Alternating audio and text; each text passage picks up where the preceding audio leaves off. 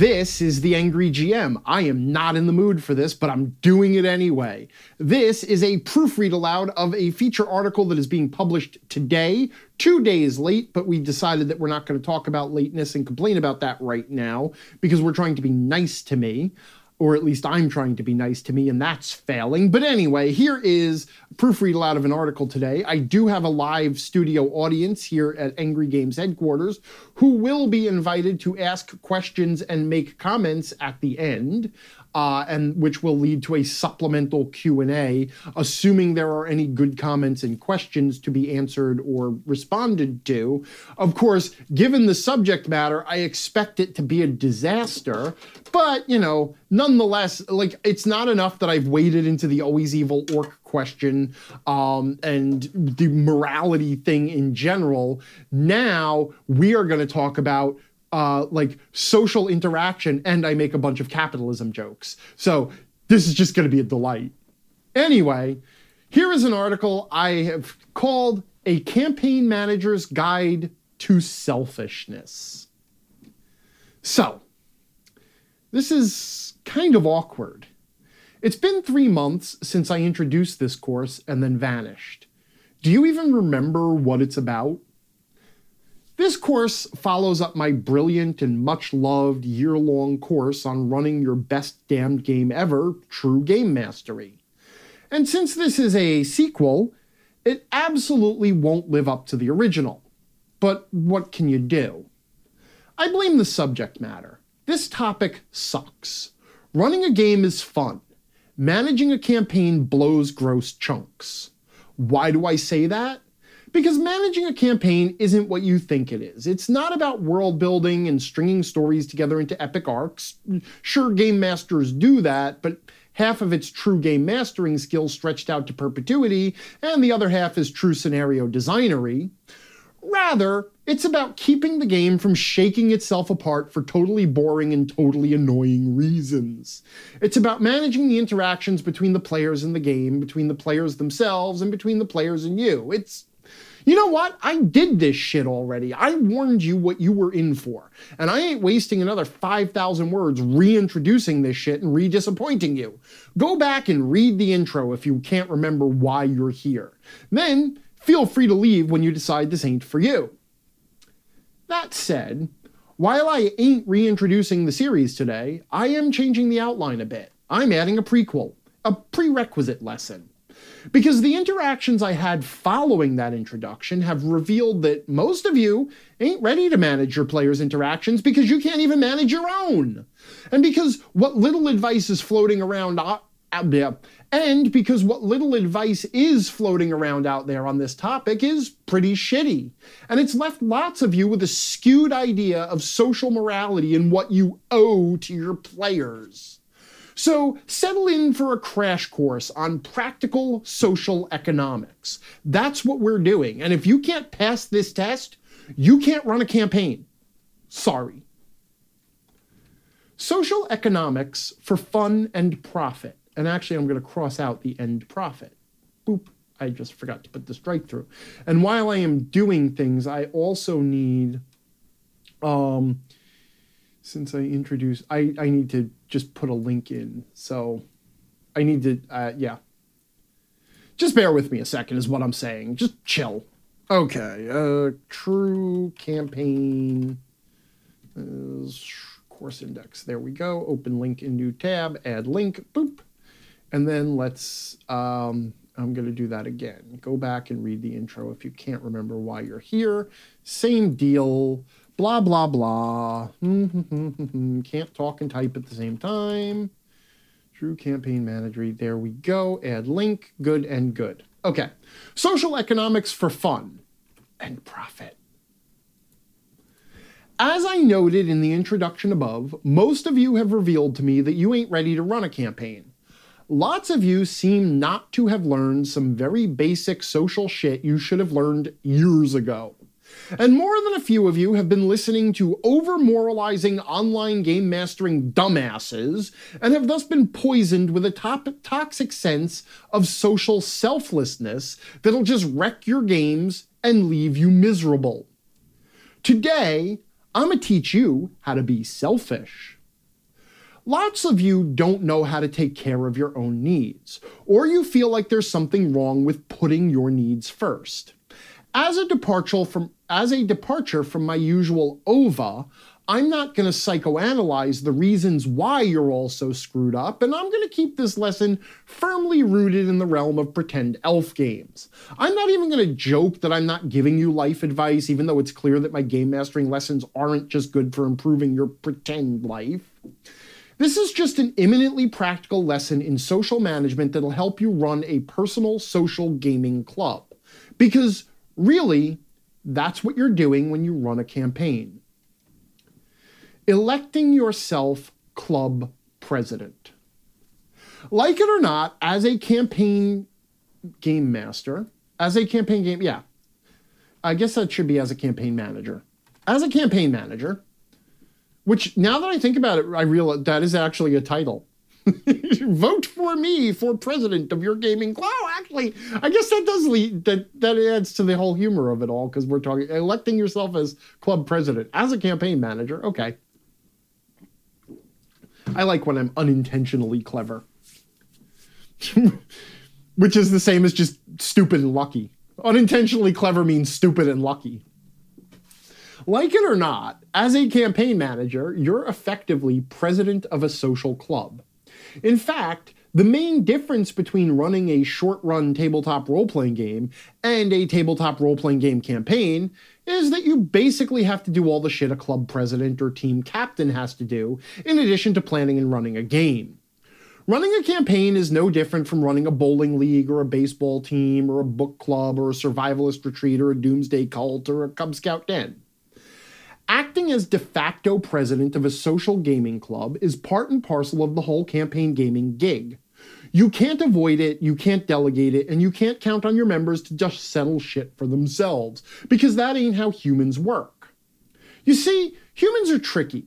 A social club can tick along fine for months or years without social management.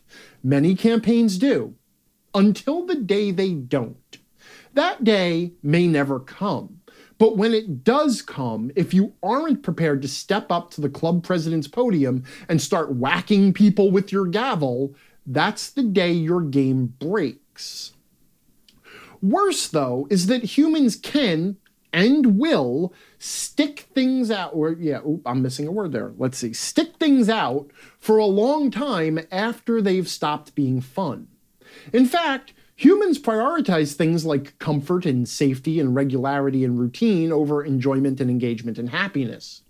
Thus, players can spend months or years showing up to a game that just ain't fun, and worse yet, many game masters can and do spend many, many long years running campaigns they aren't enjoying. Sometimes they feel trapped and keep doing it forever. Sometimes they break. Sometimes they burn out. Sometimes the game dies. And sometimes they quit the hobby forever. Being your gaming club president means accepting responsibility for the game as a shared social activity.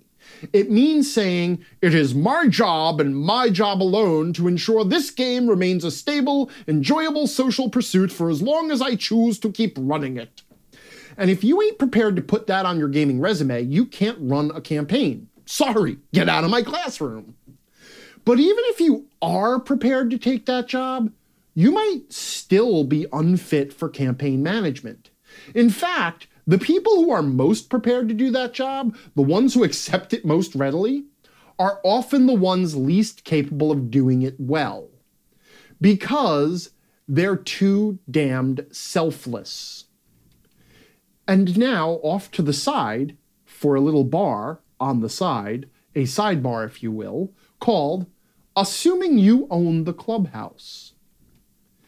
Today's lesson assumes you're running your own personal gaming club in your own clubhouse for your own fun. It assumes this is your hobby.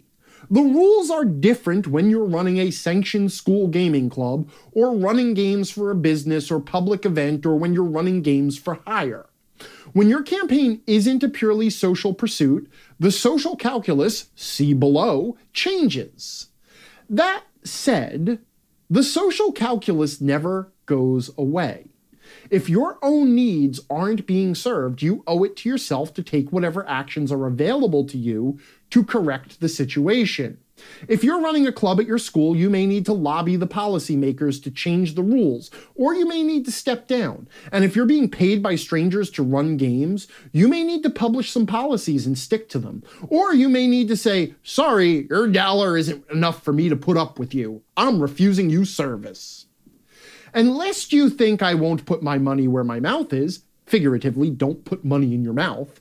Note that I have dealt with several assholes who thought they could bully me into changing my content or that they could treat my community like shit and cow me into submission by threatening to cut off their support. They're always surprised to discover that instead of negotiating, I just send them a fair refund and block their asses from ever sending me another dime. No matter the situation, you must always look out for yourself and decide if what you're doing is worth what you're getting. That rule never changes. And now back to the article and a heading that goes, You owe, whoops, not own, I have the wrong word there. You owe no one nothing. I don't want to belabor this point. Either you're going to believe it and you're going to get it, or you're not. Originally, I had this long speech that went on for paragraphs and paragraphs, but I've cut it down to its essence and I'm delivering it as pure axiomatic fact. And it's still pretty long. And it's still pretty, I have to put that in because it is. But seriously, this whole thing originally started as me just ranting. Like, I didn't want it to be, I had a nice outline and I went totally off the outline and I just ranted for three pages about how this is your leisure. Well, you'll hear.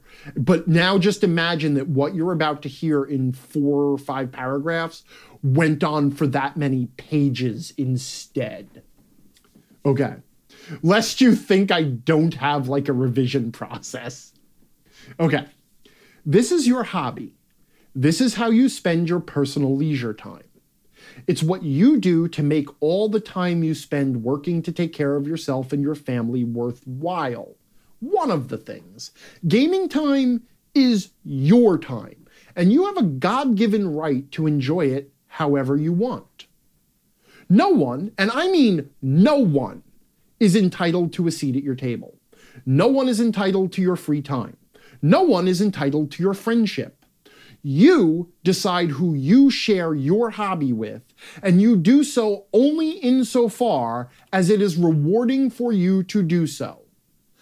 I can't tell you why you find this dumbass pretend elf bullshit rewarding, nor that you should, nor why you should, but I can tell you categorically and axiomatically that if you keep doing it when it's not rewarding, you are a dumbass. There's a lot of bullshit moralizing that gets flung at game masters about how you should, how you must accommodate this player or that player or this or that situation. There's no should here, no must, not when it comes to your personal leisure time. If there's a player whose needs make it hard to run the game you want to run, you have every right to exclude them if that's what you want to do. And anyone who says that you should accommodate them or that you're somehow wrong for not is a fascist leisure time tyrant. They are demanding control over how you spend your leisure time. Keep in mind that we're talking about pretend elf games we play for fun. This isn't about whether human beings are entitled to basic services here. This ain't about whether human beings should be allowed to pursue any opportunity to the best of their ability. We're talking about who you play with for fun, and that's all. When it comes to your leisure time, you owe no one nothing. Your free time is yours to do with as you please, with whomever you please. And that is the only moral imperative that matters here. Disinvested game masters run shit games. I don't want to harp on my point about no one owing, owning one, yeah, I don't want to harp on my point about no one owing an iota of their personal leisure time to anyone else, though I could and I'd continue to be right. And I frankly think that point stands as flagrantly, obviously, unarguably self evident, but I know you're still itching to fight me on it. Game masters have a real problem with that basic truth, and that's because game mastering is inherently a selfless act. Unless you're one of those profiteers who demand payment, you're willing to devote your free time to giving others a good time. Not only that, but for every hour of fun you preside over, you also sacrifice at least another hour doing a bunch of math and paperwork to make it happen. If you weren't generous of spirit, you wouldn't do that shit. The issue is just that that kind of selflessness often leads folks to miserable burnout. If you bend over backward to please your players without ever demanding your players bend over and please you, you heard me, you're going to break yourself. And then you're going to break your game. Ever had a player you just kind of didn't really like? They weren't bad or rude and they didn't misbehave. They just rubbed you the wrong way. They annoyed you. Sometimes that happens. Sometimes personalities just don't gel. Well, that happened to me once. And it got to the point where I was spending my pregame setup time thinking, I am so not up for dealing with Karen tonight. Do you know what happened to that game? It died. Everyone lost, even me. If running the game ever becomes a burden, or if it ever stops feeling rewarding, you're going to run a crappy game. And eventually, you'll stop. So if you absolutely must hold yourself to the ridiculous standard of player pleasing selflessness, if you really can't grasp why you shouldn't spend your valuable leisure time on shit that ain't leisurely, consider how little good you're doing anyone running a game you ain't happy to run. Emotions know no reason.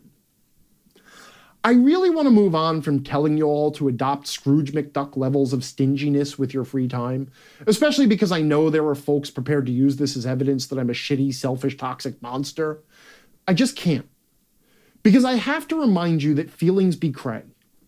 Sometimes you're going to be unhappy or angry or frustrated or whatever for what you think is a bad reason, or for no reason that you can see. Take Karen above. I can't point to any single thing she did wrong. I had no objective reason to dislike her. I had no objective reason to kick her from the group, at least none that would hold up in court. But I still didn't like her. And there was, there is, nothing wrong with that. But because I thought I was morally required to like every damned person or have a good defensible reason whenever I didn't, and because I held myself to a ridiculous moral standard that said I could exclude no one from my fun free time personal game, well, I let that game die. That's why I'm harping on the your free time is your treasure and no one's entitled to it angle, instead of appealing to your dedication to running a great game. Your selflessness will lead you to sacrifice your own happiness for what's right. But there's nothing right or moral here, not when it comes to your personal fun time. That shit's yours and yours alone. And now, oh, let, let, me let me jump ahead to a, a sidebar, and then I'll jump back to the article. I'm scrolling down a little bit, so I do have a sidebar right here that that builds on the same point, uh, called "Leisure is Treasure." I work between 35 and 60 hours a week.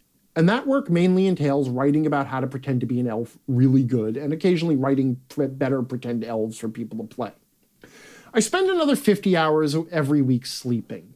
The chores that keep me alive and fed and comfortable eat up 14 to 28 hours a week. So, on average, I have almost 40 hours every week to do whatever the hell I want. To play video games, to pretend to be an elf, to go shooting or golfing, to watch a movie, whatever. Mother of fuck, I'm lucky.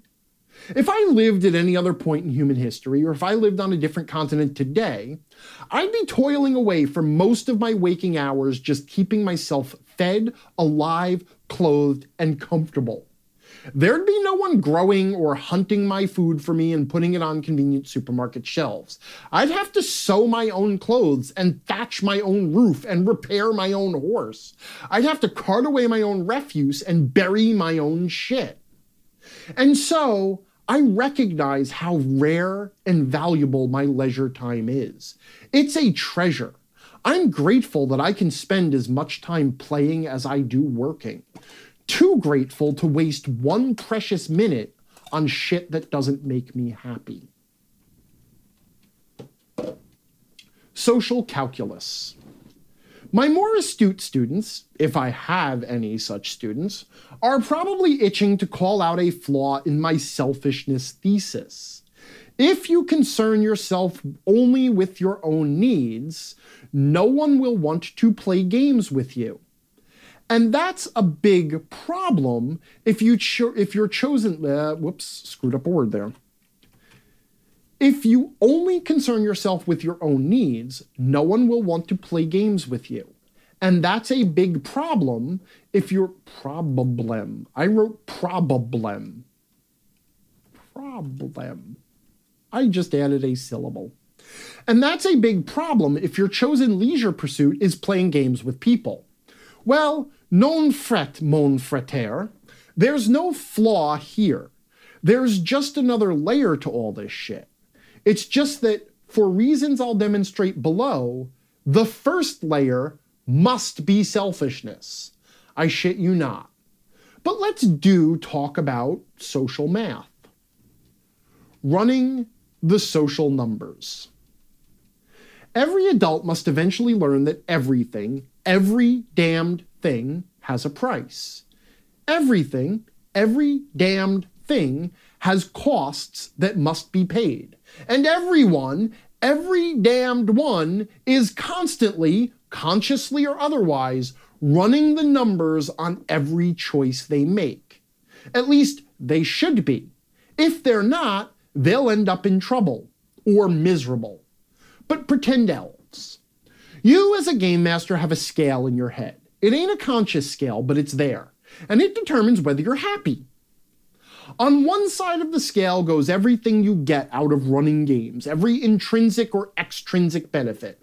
On that side of the scale go the warm fuzzies you get from a game well run, the sense of fun that comes from watching your players squirm and struggle and succeed, the joy of buying new supplements and adding them to your shelf, the excitement you feel when you get a brilliant idea for your next adventure, and every other thing that feels good about running games.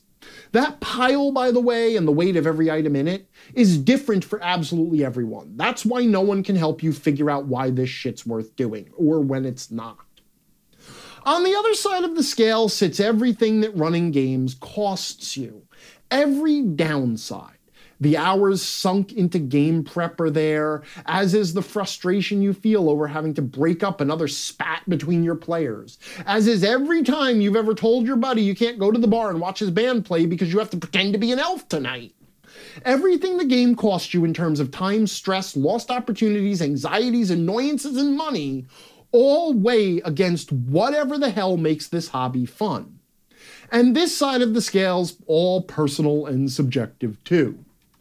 Everything you feel affects the balance. The presence of a single player whose personality doesn't gel with yours weighs down the wrong side of the scale.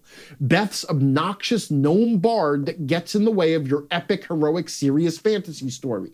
The hour you spend vacuuming and doing dishes after your player leaves. Everything. And every decision you make and every event that happens affects the balance. Sometimes the scale's going to tip the wrong way.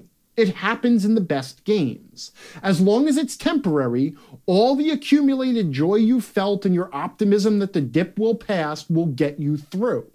But if the scale dips the wrong way and stays there, you're in trouble. You cannot be happy when your scale is tipped the wrong way. It's literally impossible. Duh, angry, you're saying. Tell me something I don't know. This ain't exactly a sock off blowing revelation.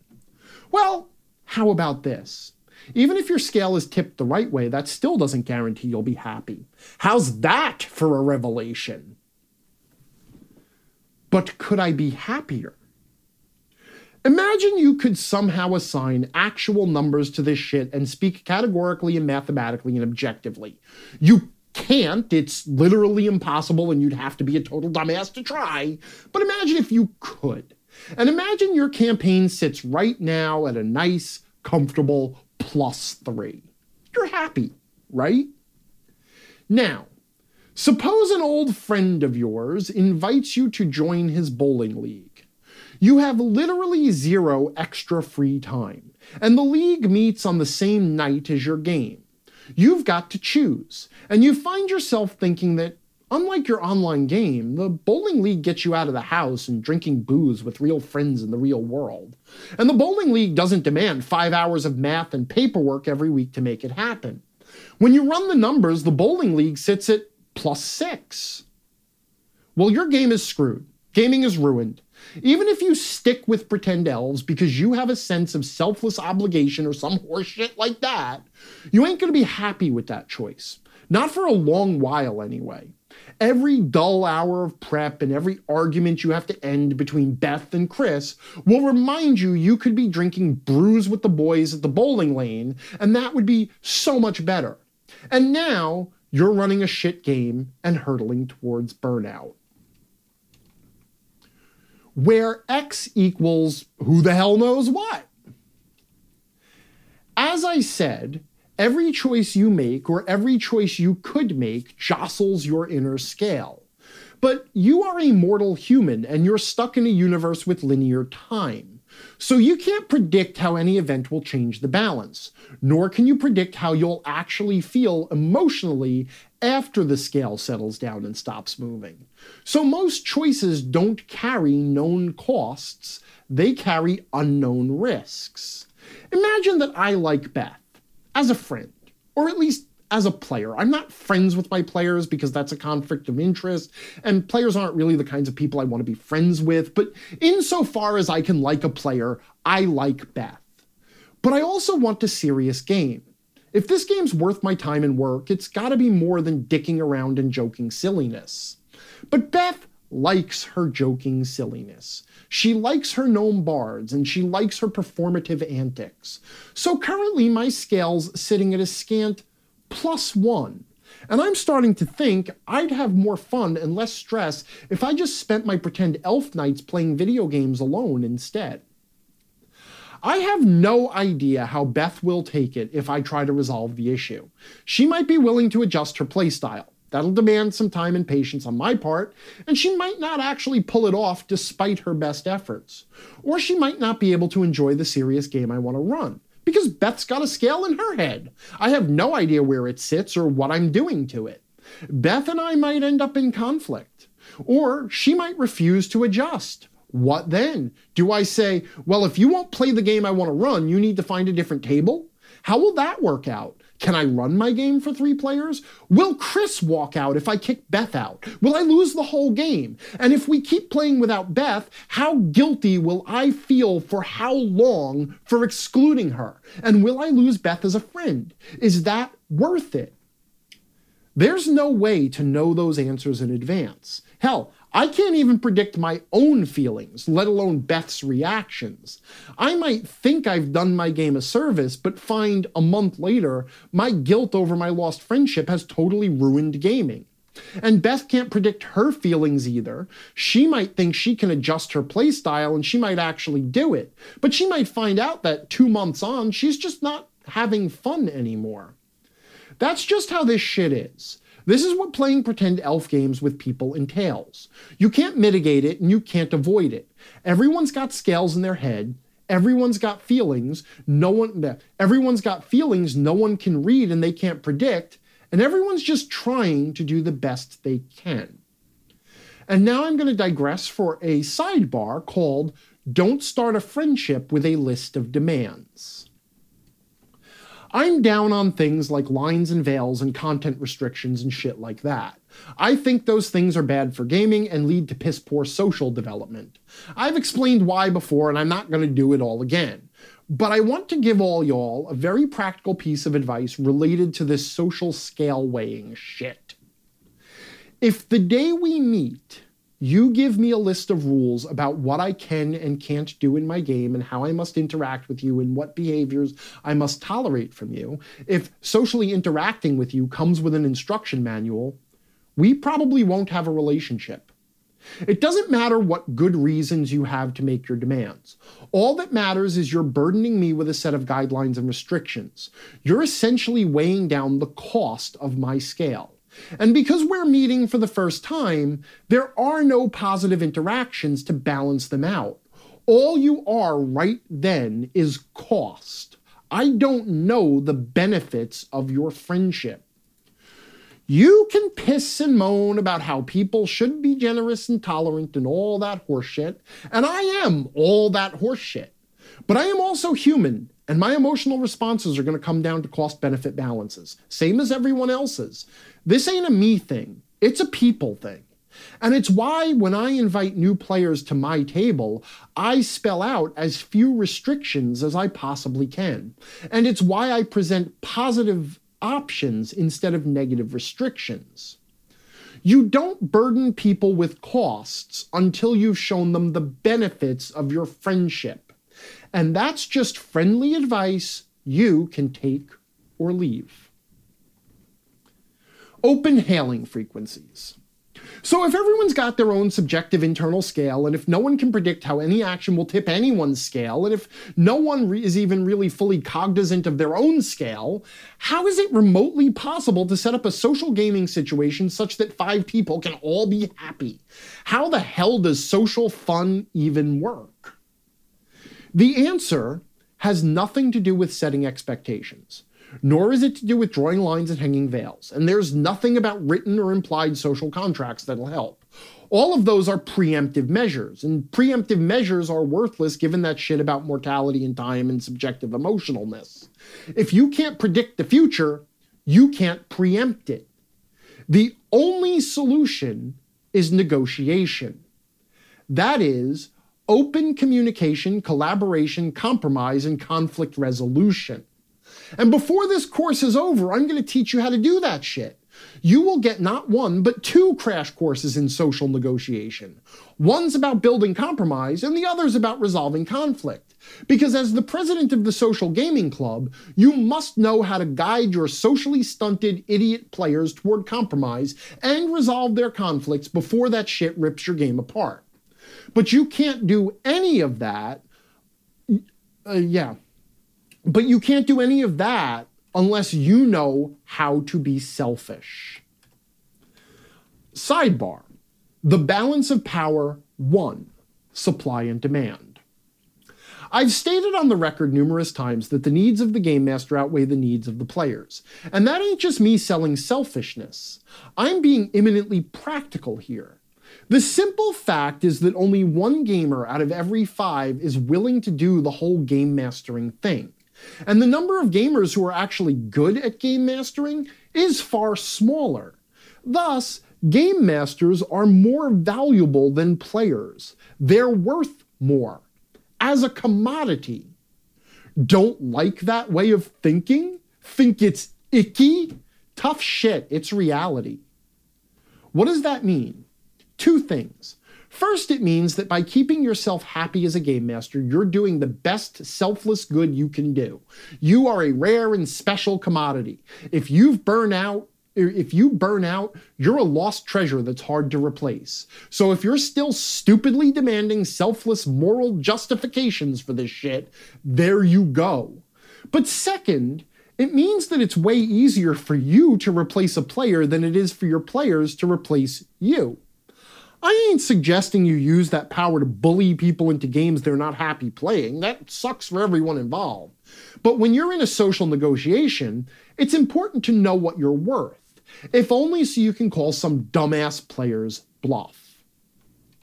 And now back to the body and the invisible hand of self interest. Fact numero uno you're the only one with any chance of knowing how your scale is balanced. And even you barely know it. And you sure as shit can't predict how it'll rebalance itself after anything happens. You're just guessing, like everyone else. Fact numero doso. Your social gaming club only keeps meeting if every participant's scale is firmly tipped toward the positive, and not just sort of tipped. If your game isn't the best way for every participant to have a good time with the four hours they've committed, it'll fall apart. Just like it'll fall apart if the good time you have running it doesn't counterbalance everything you have to do and give up and put up with to make it happen. Given those two facts, the only resolution is selfishness, or rather, self interest. There's no other way it can work. Everyone at the table, you included, must assume responsibility for their own inner scale. They have to know the things they guess will make them happy, and more importantly, the things they think will make them unhappy. Only once everyone's needs and wants are known is any good faith, honest, open negotiation possible. Have you ever had one of those character generation sessions where none of the players wants to voice a preference? One where you know Adam is thinking, boy, I really want to be a fighter, but I don't want to keep anyone else from playing a fighter if that's what they want. I'll just be quiet let everyone else talk. I can play pretty much anything anyway. And Beth is thinking, I don't care what I play. I just want to play. Character generation sucks. Can't someone just hand me a character and tell me what to do? But Adam and Beth and Chris and Danielle are all sitting in awkward silence. And it won't end until Adam grows a pair and finally says, Well, I don't want to stop anyone from playing what they want. And if anyone else really wants it, I'll totally step aside because I'm I'm really happy playing anything. But you know, if I had my choice and if it didn't step on anyone's toes, but also I'll fill any role in we need. So yeah. And then you point out that in his waffling, wishy-washy pussiness, he didn't actually say what his preference actually is. Which is why you need to handle this character generation crap differently. I'll teach you that too. If Adam and Chris both say, I want to be the fighter, we, as a group and with my excellent mediation, can resolve that. We can talk about it. We can find a solution. But if Adam and Chris um, clam, oh, I wrote calm out instead of clam up.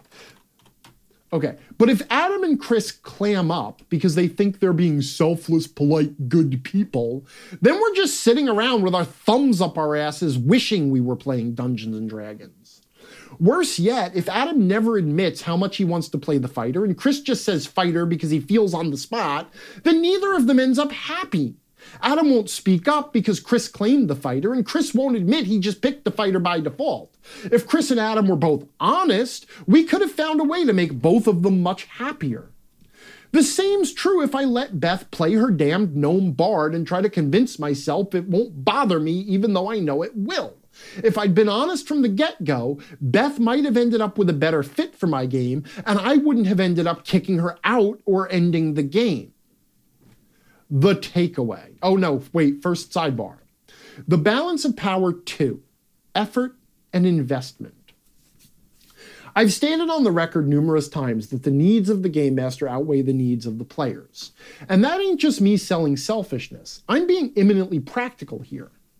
The simple fact is, your scale's got a lot more weight on it than your players. You've got prep work on there and the money you spend on gaming supplies and the stress of being president of a social gaming club. And that shit ain't optional. If you don't put in the effort and take on the stress, the game won't happen. Some players also put a lot into the game, usually into things like character builds and backstory crap. But that just doesn't compare to your effort as a game master. First, that player effort is totally optional. If all your players do is show up and play and show up and play, the game will go on.